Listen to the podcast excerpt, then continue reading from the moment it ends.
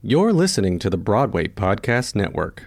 While we are extremely proud of our episodes this month to celebrate pride and highlight our parents in the LGBTQ plus community, we also know that there is a seismic shift in awareness and action taking place with regard to the Black Lives Matter movement here in our country, fighting for social justice in our world. The episode you are about to listen to was recorded prior to the Black Lives Matter protests currently taking place. When you listen, please bear this in mind. We pledge our support to our Black brothers and sisters during this time and always. Please visit our Instagram page for resources to help you raise an anti racist child. Change, for their future begins now. Hi, everyone. Thanks so much for tuning into this episode of Mama's Talking Loud. I'm Kara Cooper. And I'm Jessica Rush. And today joining us is the global dance supervisor and associate choreographer for Hamilton, Stephanie Klemons, and her wife, NYPD officer and yoga instructor, Colleen Quinn.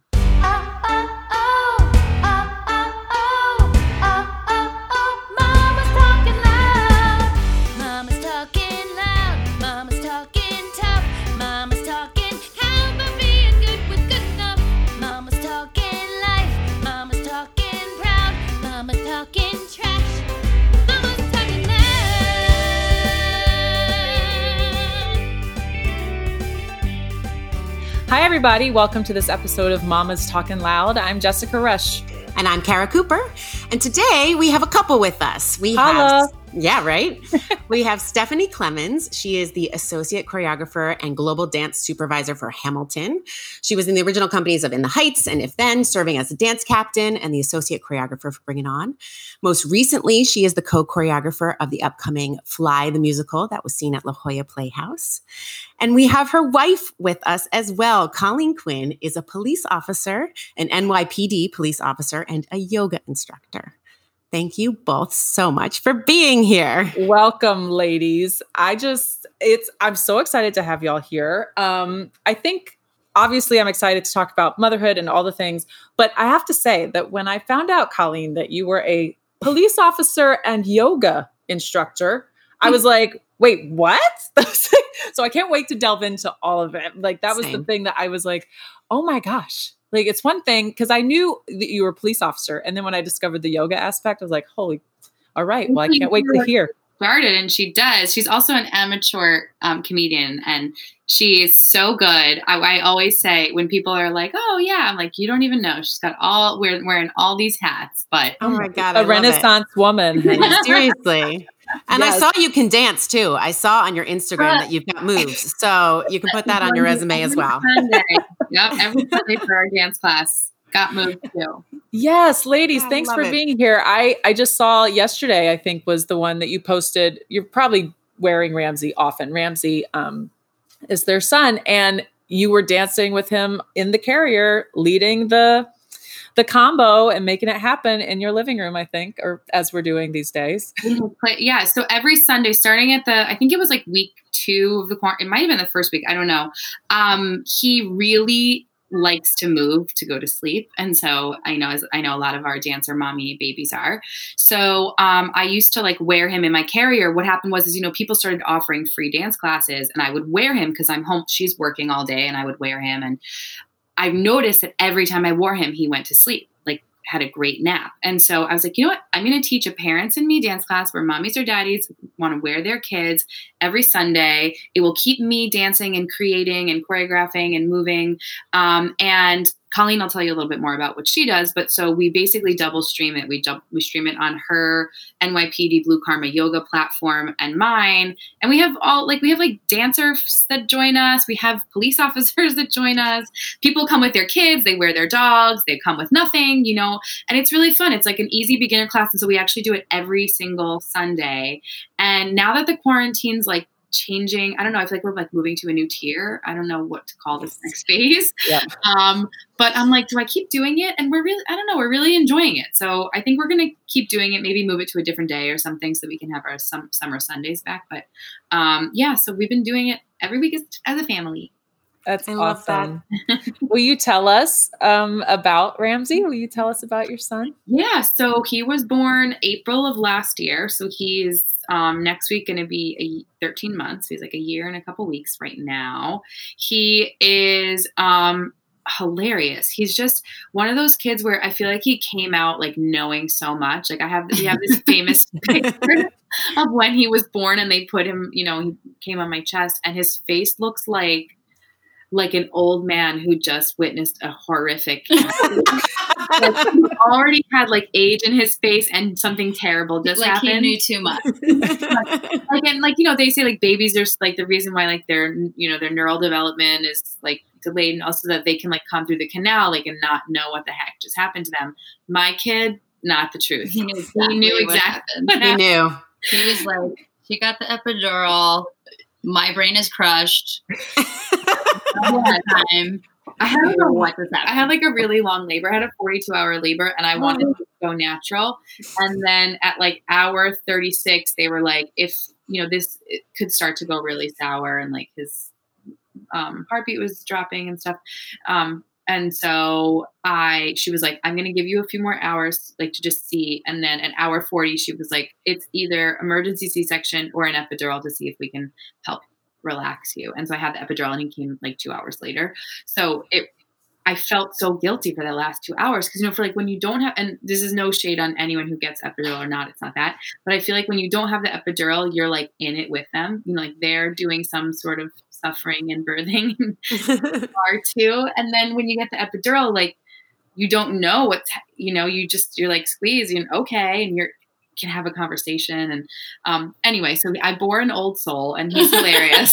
This And- is like his eighth time here. He's like, Yeah. I've been here. I I've know, been here I before. Exactly. And I feel like we spent the first few months like unfurrowing his brow. Literally. like people would say to me, like, does he ever not make that face? Because he always would he has like this like quizzical look. Like, what is this place? And what am I so I was like, no, I mean sometimes he smiles. And I had to like convince people that he was a happy baby because I I knew in his heart he was. He was just like really inquisitive of the world in a way that was just like beyond his weeks. You know what I mm-hmm. mean? Beyond his There weeks. was a moment though where we were like, "Are you ever gonna smile?" There wasn't. But now, but now he's like the happiest Are you kid. okay? Yeah. Has the, I was going to say, has that quizzical nature continued as he's grown? It's definitely continued.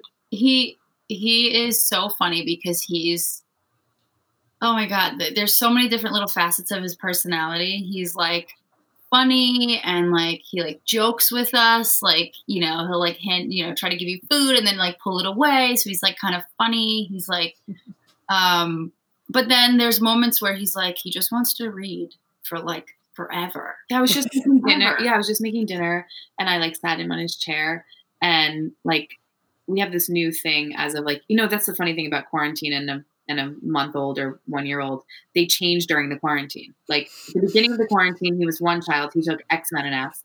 And now this far into the quarantine, we take a different number of naps. And it's I, you know, we're just like rolling with the punches here. But so our new routine for the last like week or so is when I make dinner, I put him in his little chair and he watches like 30 minutes of Sesame Street. And he just got a, a guitar for his birthday. Like someone bought him a ukulele. And it's so cute. Little thing. oh, so cute. and um there's you know he just was sitting on his chair just holding his uke like playing with the tuners and playing with it and then all of a sudden i looked over like 10 minutes later and he wasn't watching sesame street he just pulled his favorite book down he was just like turning the page He will oh, hold on to the chair and be like, I would like to read in this chair. And he'll, sometimes he'll stand at the front window and just like watch what's going on outside. He's like, mm-hmm. he's an old soul. But then, you know, 30 seconds later, he's fast as fuck. He's the oh. you can guess. Yeah, yeah, yeah. Don't worry. yes, yes, no problem at all. he's the fat like he's the he can walk a little bit. We practice with him, but like he gets on his hands and knees and he's just gone. It's it's incredible. He's just he's he's wild. He's a really rambunctious one year old Yeah. also. Ah, That's awesome. I I, remember. it. I mean, and you're entering a phase too where it's just going to get more. I mean, my gosh, you're just Gonna, Elliot was like that. She was super observant, like of the Mhm. world around her. You Mhm. know, from really when she was really young. But it just get ready. Good times are coming. You think he's fast? Just wait till he's like. My Literally. like 18 months old and uh she we were FaceTiming one day and she was like, Oh, oh, oh, he's fast. Oh. Like, cool, cool, cool, great, cool. great, great. well, he'll keep you moving. yeah Did you did you both always know you wanted to be mothers? Was that always something that you saw in your future? Oh, for me, no. No. No, well, when I was young, I did not want to have kids. And I think it was more or less because I would be like, I don't know, I think I was a bully, I was bullied, and I was like, I don't want to have kids. I don't want to I don't want them to have to deal with this stuff that we face, I guess, as Life stuff. people. Life. Yeah. Yeah. Yeah, and I was just like, I don't know if I can handle a kid going through that. And then um, I never really thought about it until Steph and I got serious, and I was like, well, if I'm if I'm going to do this, like, this is the person that I want to do it with. Um, and I didn't really want to bear the child. I wanted you to be the one. well, it was funny because for for a what you know, Colleen's a butcher than I am, and so Wait, she- which is like pushing it a little bit. I'm like, you wear men's clothes only. I know, but Okay, like, I Anyway, also that's another conversation. so, so um, she, you know, she really was like, if my parts work, like I should do this, like we should do it. And then I started to mm-hmm. think about, and now having a baby and like realizing the the stress of the maternity clothes situation, like you just think like, oh, I'm just gonna, I'll have maternity clothes, and then I, and then when you're going through it, it's just the you're in the weirdest middle phase for the longest.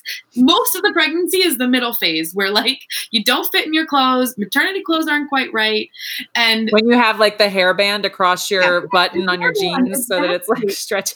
Stretches. yes, and like that that was a big concern for me i'm like i get I'm like, get where do you find- sir like Yeah. multiple times a day Oh. i was like how am i going to wear maternity clothes like how would i do this Well, they don't, but that's the thing. Like masculine maternity clothes, that doesn't. It doesn't exist. Thing.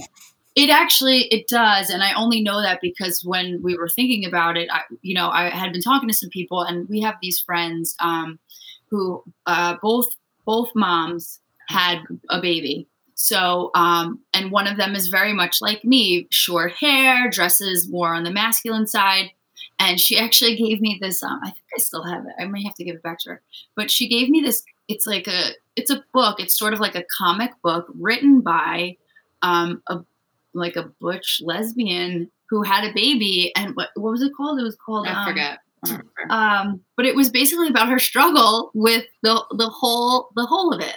Mm. Um, like a button-up shirt that expands for your belly. That's Yeah. not easy to find. right. So um, we I had that conversation with my friend, and she's like, I had to like meditate on it. It was really rough for me to to have my body change, but feel a certain way, and and I was like, man, I, that's a lot. Um, so. Oh, it was called Pregnant Butch. Like that's how easy that was. It was called pregnant butch.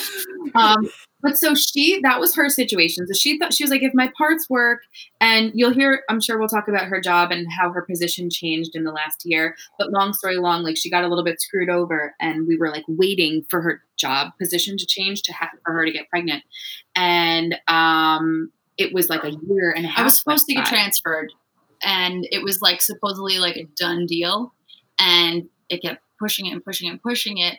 And I was like, well, listen, like on, on on my job, when you get pregnant, you're considered restricted, and you can't do obviously like you can't go out on the street, but you also can't be transferred while you're restricted. Oh. So I was like, well, I don't want to get passed over, but I'm also older than Steph. I'm 41 now, so I was 39 39. at the time and i was like well i don't want to get passed over maybe you should go first so um so that's when we started to go to the you know the reproductive specialist and That of- was in April. We found a doctor in May. June was the let's watch it cycle. I got pregnant in July. she so it got was like- pregnant first It, but it was like Wow. es- it escalated quickly. Like we Not really. Escalated. Hold on. And escalated quickly. Here's the thing, like as a lesbian couple, like you don't necessarily need to go to the reproductive Also, specialist, in- but you should just to time it out, right? Right. But like in April, I didn't know the process. Like I had had a conversation. We had had a conversation with a friend. Like I didn't know how it works. Like I didn't know. Like you go to the doctor. You, you have to go to a therapist to make sure that you like you have to do all these things and like So we like followed all the steps, but there's a, a lot of steps. And then I didn't know how it worked. I, di- I was like, I didn't know the difference between IVF and IUI. And I, I didn't know these, all of these things. And it was like such a crash course. But then not only that, And then you- I was pregnant. we're, we said to each other, we're like, we need to just go to the reproductive specialist Right. because we kept talking about it. And when you're gay and there's no accidents, you can't just like, you just can't just like accidentally make a baby. So we were Right. like, Right. We gotta, if we're gonna do it, let's go because we're gonna talk about it until we talk ourselves out of it. So we finally go, and you walk in, and they're like, you, you know, you finish up the appointment. They're like, all right, so this next cycle, we're gonna go, and you're like, oh my god, I'm gonna. You're like, ah, ow, no, that's so fast. And then for a shot. We were like, ow, what? well, it's so interesting to me because it oh, sounds like it sounds like Colleen that you like from the get go, y'all were assuming you would be the one. Yes. Well, right. So after talking about it, we were like, all right, I'm not We went really on like this- a fan, but I was like, if my parts work, maybe I should do it because we did want to have one ch- one biological child each. Mm-hmm. Oh, I see. Okay, yeah, and you're older, so you were saying yeah. it's- So she was going to go first. And so we, like she said, she kept getting pushed back at this job, this job. And it was a year went by. We went on this vacation in April and we were like, okay, let's have, you know, that's where you have your serious conversations. Let's talk about life. And we were like, are we going to really wait for the NYPD to tell us when we can have kids? Or like, should I do this? And she was like, well, if you're up for it. And I was like, I'm up for it. And that's how that. And three months later, you were pregnant. Boom. Boom, boom. Wow. And you know, it's funny. Growing up, I always, I always like pictured myself having kids, and it's like I kind of grew up um, until I was like about seven years old. I lived in uh, an area where like teen moms were the coolest. Like it was a lot of teen moms, and that was like the thing that you did. You just like stroller baby with your, you know, in high school. So that was what I thought was really cool. And so I always like at 15 was like, you know, I'm gonna be a young mom, and I'm gonna, and then, but like and then but then i really wanted to adopt so i was always kind of somewhere in between like do i adopt or do i have a baby and then when i realized that i was gay and i was going to be with a woman i was like is this a sign that i should only adopt and so i kind of also had like a bit of guilt over getting pregnant and mm-hmm. the idea of like making a baby when so many kids need homes. And that's like that's like some deep ish you know that was like Mhm. some really that was hard for me to sort of decide um how hard for us to decide. And so then when we had this conversation in april i kind of was like you know it's jump off the cliff. Like this is like where in our i'm in my mid 30s you're in your late 30s like we both we want a family. And so i knew i always want kids i just wasn't sure how. And of course like everybody says this it's so cliche because it's true to quote uh, brian yorkey of if then and Mhm. other musicals. Um you know it's like when you have your kid you're like oh of course this is my kid of course this is how this happened like like thank god we did this um but yeah i was like in a sort of tumultuous middle ground for a while with it that question Yeah, she really was like, I don't, well, sort of like an I don't deserve to have kids because I wasn't made to have kids. Like, I'm gay. Like, I wasn't put on this earth to reproduce the way other people reproduce. Like, it, it was super deep. It was wild. That's really yeah. That is that's really that's deep. really deep. Yeah, for That's sure. hard- I mean, That is not something I ever would have like. I mean, no, me either. you know I would I mean? never have thought of that. yeah, you telling us that just now I was like, oh my gosh, well that makes sense. Like I understand why you would think think that way and sort of struggle with it within yourself. And it's funny because so we, like I said, we got home in May. We spoke to, we have a lot, we live in a community that has a lot of lesbians and a lot of hence babies. and so we spoke to our uh, baby making friends and we were like, Where, what's the name of your doctor? How do we, so we went to the doctor, we found her. Um, and when I walked into the doctor's office, we walked into the doctor's office end of May, I was like, oh my God, it's all straight people. There's Mhm. all freaking straight people in here. I had this like thing in my brain that like, and I know it's not true. I know plenty of straight people that use reproductive specialists, but in my brain, I was have this like, I'm a lesbian. I can't use a reproductive specialist. You're not supposed to, whatever. And then when I went in, I was like, oh my God, like it's not lesbian. Like there's a lot so of many people. people. Yeah. here in this place. Like we ran into like one lesbian couple in like the month and a half that we were going there to get, you know, whatever. So, um, that yeah, and I still like struggle with that. Like I still am like I there's so many kids and maybe with foster and um, you know, so anyway, I didn't always know that I want wanted kids. I just wasn't quite sure how it was gonna happen. but it did, and it happened very quickly. that baby, he wanted to. he, be he's meant there. to be here. He wanted to be born. Yes, that's what I always say. It's like, you know, and same with us. Like, I think I went off the pill and like three months later it happened. You know what I mean? And it's like, and we always have talked about people ask if we're going to have another one. You know, that's the Yeah. inevitable question. And we're not really. We've sort almost definitively come to that Right. moment. You always throw in that. I know, Like, I can't know. Say definitely. I know, but pretty much yes. This is our only. I mean, like, it, but we've always said like if something happens, then it's meant to be, and we would, have, you know. But we're not like actively trying to have a second child. But um, yeah, I had a point with that when I started. What were we talking? Oh, meant he wanted to be. To be. Yeah, yeah, yeah. It's meant to be. meant Yeah. to be. It was. I can't imagine. I can't imagine not having him. Yeah. Him specifically. Yeah isn't it crazy too how like you think that people tell you all these cliches, but they're cliches because they're true. Like, know, like I'm so happy to meet you. choosing me Yep. to be your mother. absolutely, absolutely. So then I guess the plan is then Colleen, are you, I mean, you said You're y'all want to have another. So are you next? Well, so what had happened was when my job was like making me wait, we decided to uh, do an egg retrieval for me, which happened to be out of pocket because you have to, you know, the, yeah, the just so much money. Like I'm just imagining. I'm just like, well, The insurance covers covers like six or eight tries at IUI, but we went straight to IVF to do the egg retrieval. So it cost money out of pocket. And then they were like, P.S. You're not getting transferred. And I was like, what? No. Yeah, when it was all said and done, like she could have gone in the end, but like she said, it, it all was meant It to be. all and he's happened the way it needed to happen. But like also because, like I said, we were like so novice, we did not know what IUI or IVF. We didn't know the difference, and so when we went to the doctor, we told her our plans that we both wanted to. We were, you know, we had chosen a sperm donor. We wanted to have a, you know, half brother and sister by both of us getting pregnant with the same sperm donor. And she said, well, you know, she can do an IVF cycle while you do an IUI cycle. So basically, IUI is like a medical grade turkey baster. They just like take the sperm, like oh. squirt it But in. they're like, we know exactly. But they like to do it at like the right day and hour. Literally, they're like at this hour you come here, spread them, squirt, done.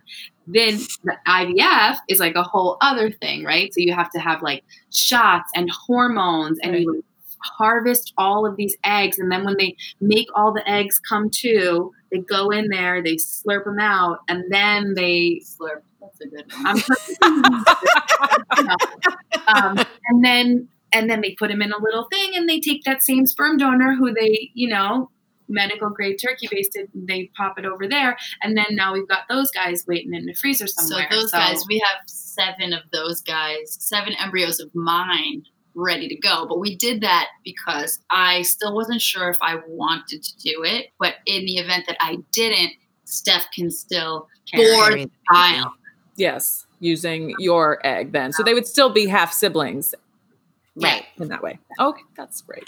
So that's, that's the whole that's the long and short of it So they're just waiting in a petri dish till we. we don't want to keep them frozen too long so we're probably going to move on that at some point soon although the world of uh, coronavirus Oh. doctors i spoke to a friend who just went and she's like basically the waiting list is crazy because they only let like two people in there at once and then they sanitize the whole office every three hours Not only that, it's just so scary. Like in the beginning, it's like, well, Yeah. kids aren't getting it. And I was like, that sounds crazy. And now they're like, kids are getting it. And I'm like, Right. I know. Right. Yeah. No, it's definitely um that's made us because in the beginning, you know, you're thinking, oh, that's at least one blessing is that the kids aren't getting it. And now, yeah you know, we we're like, I'm gonna keep her out of school till this till the vaccine comes. And yeah, I mean, I'm sure I'll be home because Broadway ain't coming back anytime soon.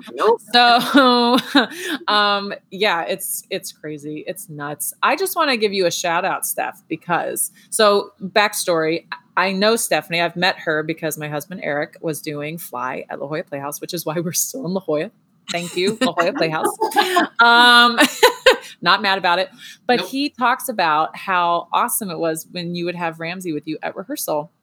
and like wearing him while you were working and that is something i noticed when i did a show out here that there are they're very familial um theater you know a lot some regional theaters tend to be that way and more welcoming of our children and such but i just think um it's awesome he was saying that he's like it was so cool she would be holding the baby and she was giving notes or choreographing or doing this and that and so shout out to you Thanks. choreographer mama Oh, thank you. And you know, I have to say, it's also the room that's accepting of it. Like, so Jeffrey Seller is just such a dad. He Mhm. loves kids. He doesn't mind them when they coo in the corner. You know, we've all been in that position, moms, where like our child makes a sound and they're not supposed to, and we're just like, "Ugh," right? And and Jeffrey is just like sweet baby boy, like you're so, you know, and and and truly authentically. And so that is really a place where I lucked out because it came from the top down that he was really accepting of Ramsey being around. In addition to the fact that my son loves music, he loves anything musical. And so, I mean, I think a lot of kids like music, so um, that's a thing. But, you know, I can, he, sometimes when he was really young, like he just learned to sit up, I would take him to like, there's a yoga studio here. I would take him and put him down and like choreograph. And he would just sit in one spot and watch me dance for like 45 minutes. And so I'm, I'm lucky that he kind of like continues to let me work. I mean, sometimes, as you said, I have to wear him.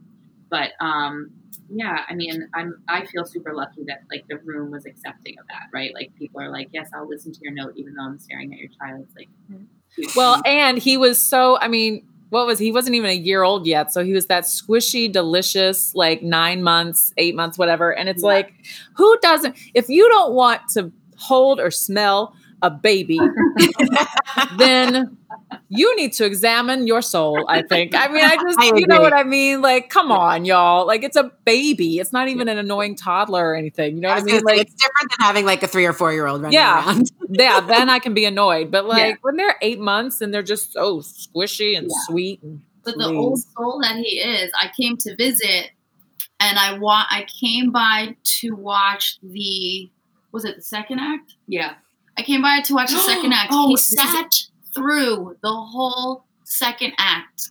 and He you know, watched the entire show. and your husband, you know, when he has that scene where he yells at the boys. Oh wait, your husband's the pirate. I mean the captain. Yeah.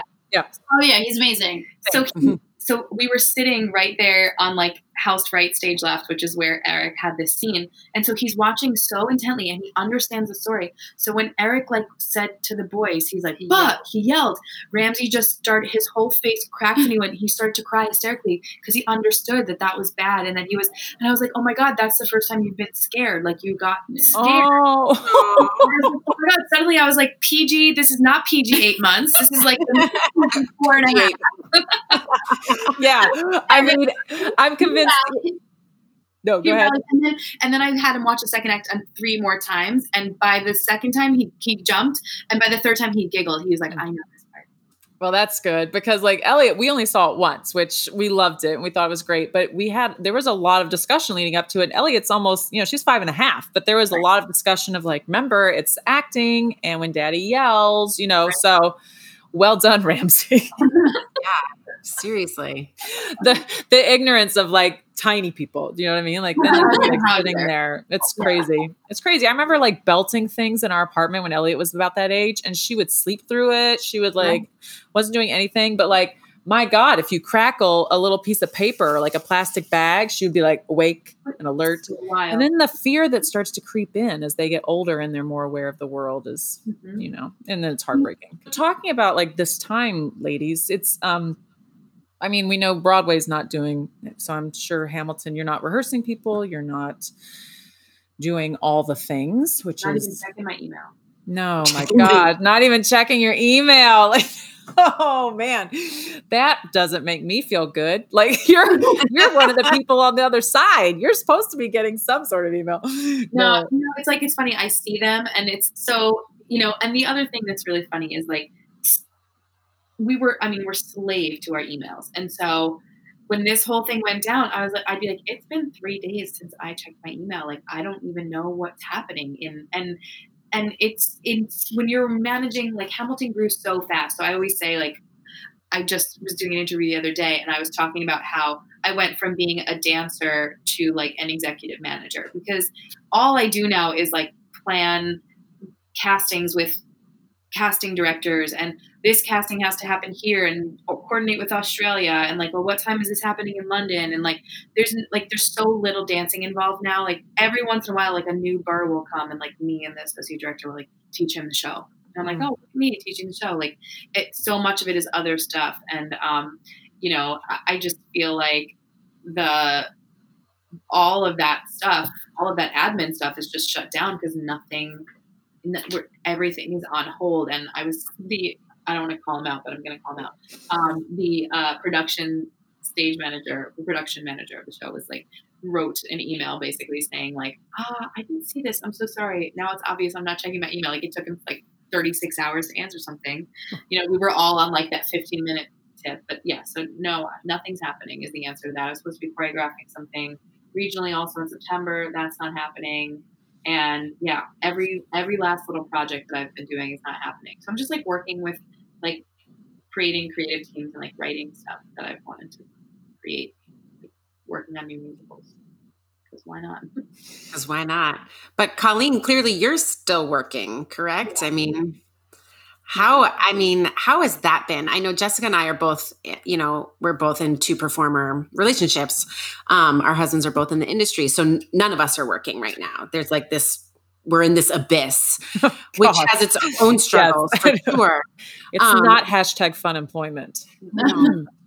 But I do, but I also feel for people who are in a couple where both people are still working or in, are in a couple where one person is working and the other person is not, because then the balance of home life and work life becomes very um, unbalanced, I guess is what I should say. So, how are you guys forging through that? What is your work like right now?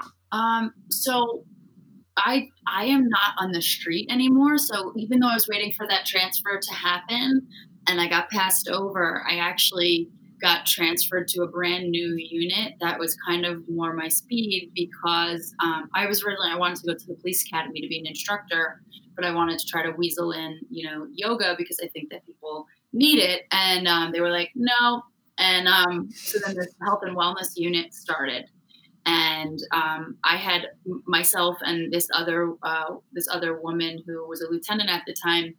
We started a um, NYPD sports. Uh, NYPD has sports teams like we have baseball, football. There's a lot of competitive teams, but then you also have like um, an aerobics team and like um, action shooting where they they they you know they shoot target. It, it, it, it doesn't matter. There's like 30 teams. There's volleyball, lacrosse, cricket, rugby, seven types of fo- football, seven types of soccer. I don't know. Uh, so I, we were like, let's let's try to start a yoga program where it's just like a karma project. You know, it, we we teach the yoga, you take it. Hopefully, everybody wins. That's was the whole idea. So we started this uh, sports team, which is totally recreational, and then the health and wellness section um, was. So I guess they, they were looking for people, and um, I applied and I got in, and now I re- I literally teach cops yoga.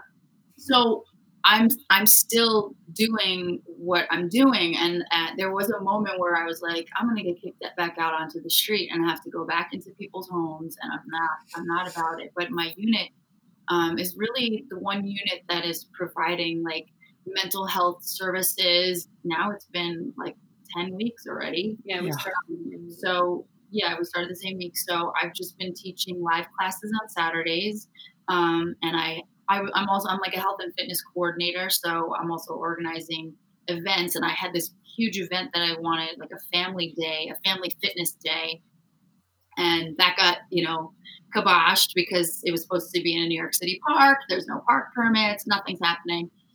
So um, I decided to go virtual with it. So we're going to do like a Zoom uh, fitness festival with all of the sports teams to showcase what they're doing because a lot of people don't know about them.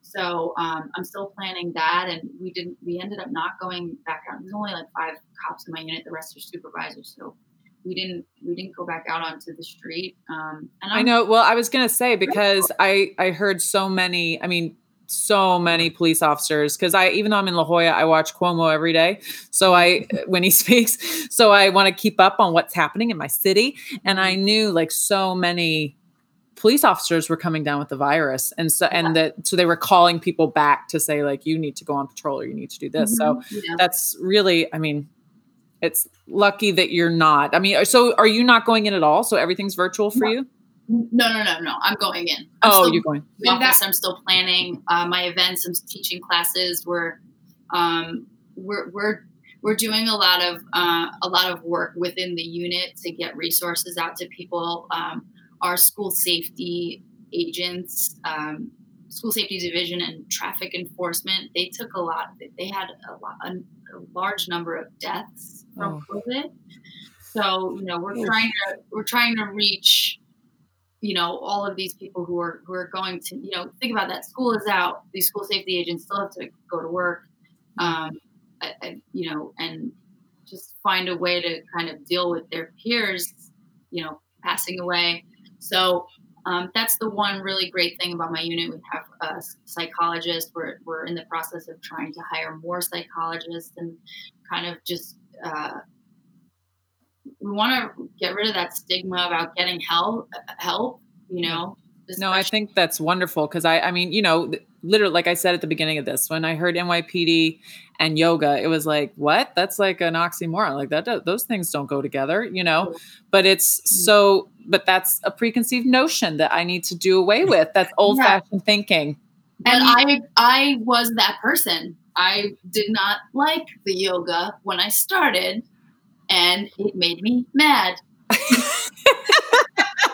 made me really mad and um, i was a basketball player couldn't touch my toes but i had this ego this competitive kind of side to me that like you threw me in a yoga class and i'm like looking at the person next to me and i'm like Your I- son's awake. i could do that Oh, Oh no. Let's see if he lays back down. Oh no. Maybe I'll lay back down. So I was like, I can do that. And then I was like, you can't do that. You need to chill out. But then I realized that I started going back. Um, I had a friend that just kept forcing me to go. And then I had a crush on my teacher. This is pre stuff. And I was like, she does a lot of cool stuff. I'm going to keep going to that class.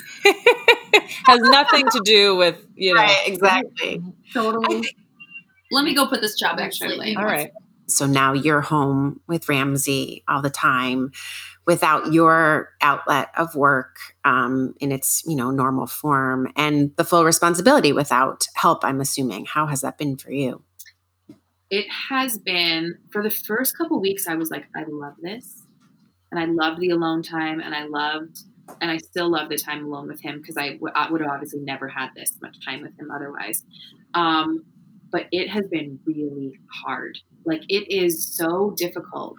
Um, you know, I just keep thinking about all the mommies. The no help thing is like my mom's like, I wish I could just come and watch him for an hour, or like some of like you know, I, I keep saying there's two experiences of quarantine. There's I have a little kid and I'm a regular person because people are like, I've never been so productive, or like I'm not productive this week, but I clean up and like don't you can never ever say again that your dreams can't come true because now you've had the quarantine. And I'm just like, literally, I have never been busier in my fucking life. Same, Yep. girl. Yep. Same. You are, My we hear you so clear.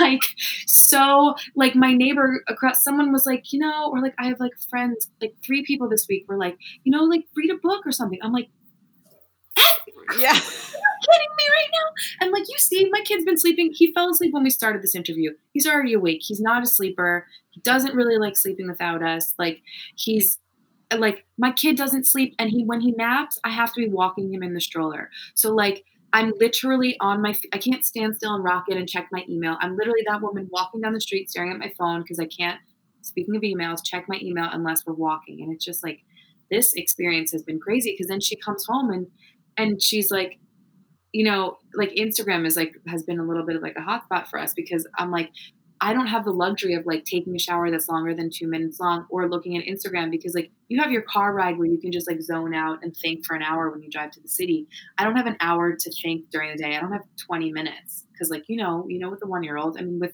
i don't know how older kids are and i can only imagine but it's not like much better at this point. They're not that old. yeah, Different needs, but it's Right. still the same biz- level of busy. right where your brain is engaged with them like even today we went on a walk and like her and a friend of ours that we like do a little social distance walk with because we thankfully are live in a place where you can take walks. Sometimes I look at people that are like, I left the house once this week. I'm like, oh my god, I can't even imagine. Um, but they both said something about like um, I, I don't remember. We were talking about some, doing some activity. I remember it was like a yoga tra- or something. And they're like, "You can." Oh, I know what it was. It was talking about reading a book. This was the Thursday, the camel that broke the straw. What? anyway, um, they were talking about re- like you can read an audiobook. You can just put a pot in when you're with him. And I was like, oh, so while I'm listening to the words of the thing and not talking to my son or engaging with him because I'm focused, he's not going to notice or he's not going to like talk to me. So then I have to stop it. And, and I'm just like, you don't get it. You don't get it. You don't, you don't, you don't spend all day alone with a kid. You literally don't understand. Nope. And so we are living in that reality of living in two such wildly different realities Yeah. that it is I don't understand her difficulty of going out in the world, especially at the beginning when it was like, you know, glove So. Right. Like I went into a building for the first time this week when I was like, let me do the grocery shopping this week. I need a minute. Um, and so her fear of that and and she, you know, was like, I don't really understand necessarily how tired you are when you say like you I come home at the end of the day and like, you know, you're exhausted. But um that's that has been really an interesting thing and hard and really a great practice in communication because we are just like I am t- angry about this, and I'm going to say it so that you know it. You know? right because it breeds resentment i mean it does Yeah. it's not healthy you know and we're all trying to figure out how to get through even when you're i mean fuck mm-hmm. eric's home with me all the time too but i'm still exhausted because mom do you know what i mean Yeah. like it's like he's like laying that. in the hammock for like you know 45 say that- minutes yeah i totally that is and and it's funny because like i speak to friends of mine who you know there is it, it is yeah you just become when you're that primary parent you just like perfect example. We went on a walk we came home from the walk we were gonna do stuff outside and i was gonna put together a planter and she was gonna clean the shed. And it's like all of a sudden she's in boots and i'm like well he's got to he needs a diaper change and he's got to eat and she's, she's like well just do that and then join me outside. And i was like great. Okay good. No problem at all. And and it's like you know it, lesbian or not that's what happens you, Yeah. you're that mommy Yeah. and suddenly it's uh, you know and i know every couple goes through it and like you speak to every couple and they're like yep and and and in so many ways like you share so much responsibility and then in so many ways it's like each parent sort of like assumes their role Yeah. um, It's the mental load. I mean, we talk about this a lot. It's the mental load. It's exhausting. I mean, right now is it- we've been. I go to bed by like nine thirty these days. mm, Like I am exhausted. And I said to Eric the other day, I was like, "Why am I so tired? Like I'm getting eight hours of sleep because my child she sleeps, but I was like, I'm getting eight hours of sleep. I said, why am I so tired? But it's like the also having to be like, all good. mhm. All and there's good," also you i mean my husband and i were actually just talking about this tonight. This and it's something that he has come to, to understand in a new way because he's worked the entire time we've had kids. And i took time off from being in a show then went back to a show after i had my first kid then after my second it was a much longer break. And i really really struggled with like the being stay at home mom situation. And he said you know i get it. It's like you never stop moving. You're busier than you've ever been but there's nothing igniting your passion. Yes, you're passionate about taking care of your kid, but you're not feeding yourself in this other way. There's like, he's had like these projects that he's been working on. And he's like, I, I haven't had a project for a week and I don't, I, I'm losing it. And I said, I said, I know that's what being a stay at home parent is like a lot of the time, you know? So it's like, it's really, I think probably a lot of families are going through this shift of understanding hopefully if they're communicating um you know what it's like but i i i'm trying to think of uh, there's like a meme or something articulate just because you're uh, it's about the exhaustion of motherhood that you can be totally exhausted by not being inspired by by something. And i think that for me that right now that hits it on the head. It's like Mhm. finding this way to kind of light the fire within. And the podcast is actually the thing that does it right now. So that's I'm thankful that we're able to still do it in this way. But I I feel you so hard when you talk about that the moment that you're in right now. And I and quarantined with the age of a child that you have is really intense. And Yeah. it's so, and it's funny because I feel the other thing I like to do on Instagram is be very honest because I also feel like if you don't say something like the, is this, I'm so grateful, and I am, you can be frustrated and grateful at the same time. And it's like, it's so funny because people just want you to feel like, well, it must be so, don't meet a mom during the quarantine or anytime actually. I, this is a question I, a, statement I resented so much at the beginning because I had a really I had no babies around me. I didn't grow up with babies. So I didn't know what the heck I was getting into when I had a baby. And he came out and I was like, What do you mean he's going to feed all day and I'm going to sleep for 20 minutes at a time? I don't understand. Like, I had a hard time with that. And so when people would say Isn't it the best? I'm like, Not yet. Not the best. Just isn't it the best? Well, it's very amazing and it's also ridiculous. It's a ridiculous thing that's happened to me right now. So when you I like that. when you say something like isn't it the best? that's really limiting my breadth of experience. And so like right now in the quarantine when people are like well it just is so great that you're getting this i'm like it is. It is so great. And that does not negate all the other things that it also is which is i can't read a book. I can't choreograph a dance. I can't take a dance class without wearing him for 45 minutes of the and and also he's amazing. And so i can take a dance right? So it is it is all of these feelings that that are allowing us to have this very full experience i think of life where i feel like we're feeling these troughs in addition to these you know highs. And because there's nothing to sort of separate those things we're just like whoa we're in like this nonstop cycle of that which has been really so in such an incredible way to take a look at ourselves and what it is that we're spending our time doing for me personally um, and having him is the reason that i can do that because i get to go what it when i have 20 minutes free i get to go what exactly do i want to do with that 20 minutes because i've to be so specific. so specific um, so yeah and it is it is incredible and difficult Yeah, as you know Yeah. for Yeah. sure. Oh, buddy. Yes. I've never seen these people before. What's happening? Nice Oh, Hi, see you. Ramsey. Um, he's also in as many breastfeeding mommies he's waving to. Perfect. Thanks for the wave, bud. breastfeeding mommies know at, at at nighttime he's unfortunately Colleen has a really hard time with because he doesn't Yeah, you don't want he, he me. doesn't Right. do it. He's like, I give was me the boob, please. You, Stephanie, are the founder of an incredible non for profit called Katie's Art Project. Could you tell us a little bit more about that? I started this organization in honor of her, of my best friend Katie. Um, she fought leukemia, but she got it when we were seniors in high school. And two years later, she passed away. And the experience that I had with her in the hospital, the volunteers, was although volunteers are great, sometimes they would come in and it would feel like a little bit of a fishbowl. And their experience, it would be like, oh my gosh, you did a good thing. And the kids felt a little like not seen.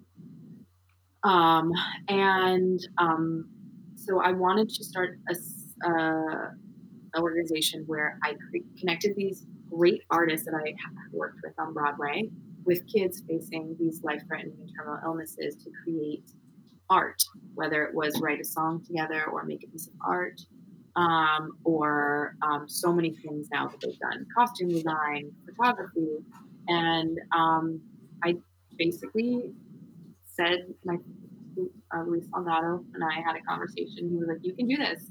You can start this organization." Uh, and you know, here are certain ways. And he basically like helped me. He had just started Revolution Latina, and he helped me start the organization. And now we are in our I don't even know what year. I guess obviously it's obviously too late for me to answer that question.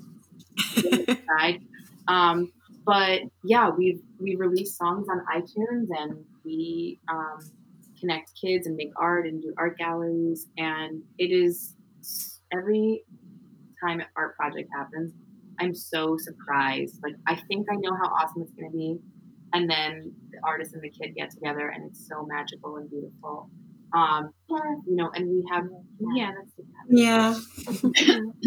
and um, you know, we have this unique experience of sometimes being like one of the last things that the kids do, and we capture their voice always in these songs, and it is so beyond when these parents who have watched their child struggle and they see their kid smile and then they hear this song and hear their voice or see this piece of art that they can keep forever um, it's like it's so much bigger than me or any of these people that are doing this project it's such an incredible thing i'm always so grateful that we caught these kids when we did um, and we got to hear what they had to say because they're, as you can imagine, they're so much more insightful than, than so many of us. What they see is so much bigger than them.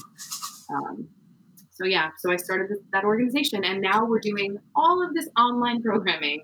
Um, and I realized before, I'm like, why weren't we always doing this? You know, the kids are are quarantined a lot. Like they're in sterile hospital rooms. They can't see people. It happens all the time. So we're going to continue this program that we started, which is called Stay Home with KAP, Katie's Art Project. And we do programming two days a week where we release like an IGTV tutorial. And then we do a live on Fridays where they can talk to the artist. And then we do this thing called Crafty Sundays where we just have people who like, maybe you're like, I want to help Katie's Art Project, but I'm actually not an artist. Um, but I can do crafts, so they help create a craft, um, and which is great for the quarantine now because we all need crafts, right? Anybody with kids needs, needs crafts. Oh yeah, constant crafts. Yes, definitely. The Crafts. amount of money I've spent at Michael's Arts and Crafts over the last five and a half years. I'm so inspired by what you're doing, which kind of leads us to our our wrap up. During this time, we've been asking everybody a question, um, a different one, and we're wondering for both of you, and I think we probably have touched on it, but what has been the most fulfilling thing that you have done uh, in your in, not during this time specifically, but you know in your life? Oh my goodness, that is Deep. so deep. And you know, I, it's cliche because it's true. I love being this kid's mom. Mhm. I love it. And I know I talked before about the difficulties of it because it's hard. Anything that's worth it is hard. We know that in our industry. And you know, it, it's, we pretend like that's not the case when you have a child, but it is. Um, it's the best thing ever. I'm like, do I ever need to? I'm also in that phase. Oh, there he is. Yes. That's how fast it is, kids. back to the mommy with the boobs. Back to the mommy with the boobs. Um, it's I'm like, do I need to ever go do anything else? You know, it's just it's the best thing that's ever happened. Um, you know, there's really close seconds, like you know, performing like at like, you know, th- th- there's close seconds, but nothing nothing holds a candle to it. Yeah. Yeah. What about you? Guys? Same Well, Colleen. For the kid. I was like, oh, I wasn't even thinking of that. That is that is a mom truth right there. You know what I mean? It's I'm like, oh yeah, you're right. But, um, yeah, no, he's pretty amazing, and um, yeah, I think like I think talking about Al, I love getting slapped in the face by him at um, my favorite thing is the two finger pinch to the throat in the morning. Mm, wake up, wake up, mom. Yeah. Yeah. No, but he he re- no, that's that's absolutely true. And I, I was thinking of like personal accomplishments, I guess. And Yeah. valid. What were you gonna say? Yeah. I'm well. I was just gonna say like getting going and getting my um, yoga certification was probably one of the best experiences of, of my life. I Yeah. learned a lot about myself, and I'm able to use it practically now, eight years later. Um, so that's pretty pretty great. Yeah, that's awesome. You're able to use it, you know, and to make an impact um, in an organization. I think that needs that, you know, that needs that support, sort of the mental, meditative, yogi, yogic. Breath. what is it? And I think also because I was I never wanted to be a cop really. It was kind of just something that like I was like, I need a job. I probably should go to the dentist. I don't have this. It you know, it was one of those kind of things. So I think to have found something finally, you know, um, 15 years into my career, um, that is exactly what I kind of wanted to be doing. I'm not picking my nose. I have a nose ring. Now has seen it and he's I think he moved it before. Um, so yeah, to find like a niche, you know, in the department and and be doing to be doing something that I really enjoy in a career that I did not think was for me is pretty cool. That's awesome. really cool. You guys, we've loved this conversation. I'm sorry that Ramsey is already awake. No, thank you. I mean, I feel like you spent like your you know 45 minutes of your alone time with us, and I feel guilty about it. Don't feel guilty. I'm This is happy to talk to you guys, and thank you so much. We're happy to chat with you. Thanks for thinking of us. Of course. Thanks for kicking us off um, for, you know, for Pride Month. Thank you You're for right. telling your story and sharing it. No, Yeah. Pride is canceled, but Pride isn't canceled. So. No. No. All right, Nope. Nope. For real. We're gonna try to put this little man back to bed. Yeah. Okay. Bye. Get- Bye. See see you.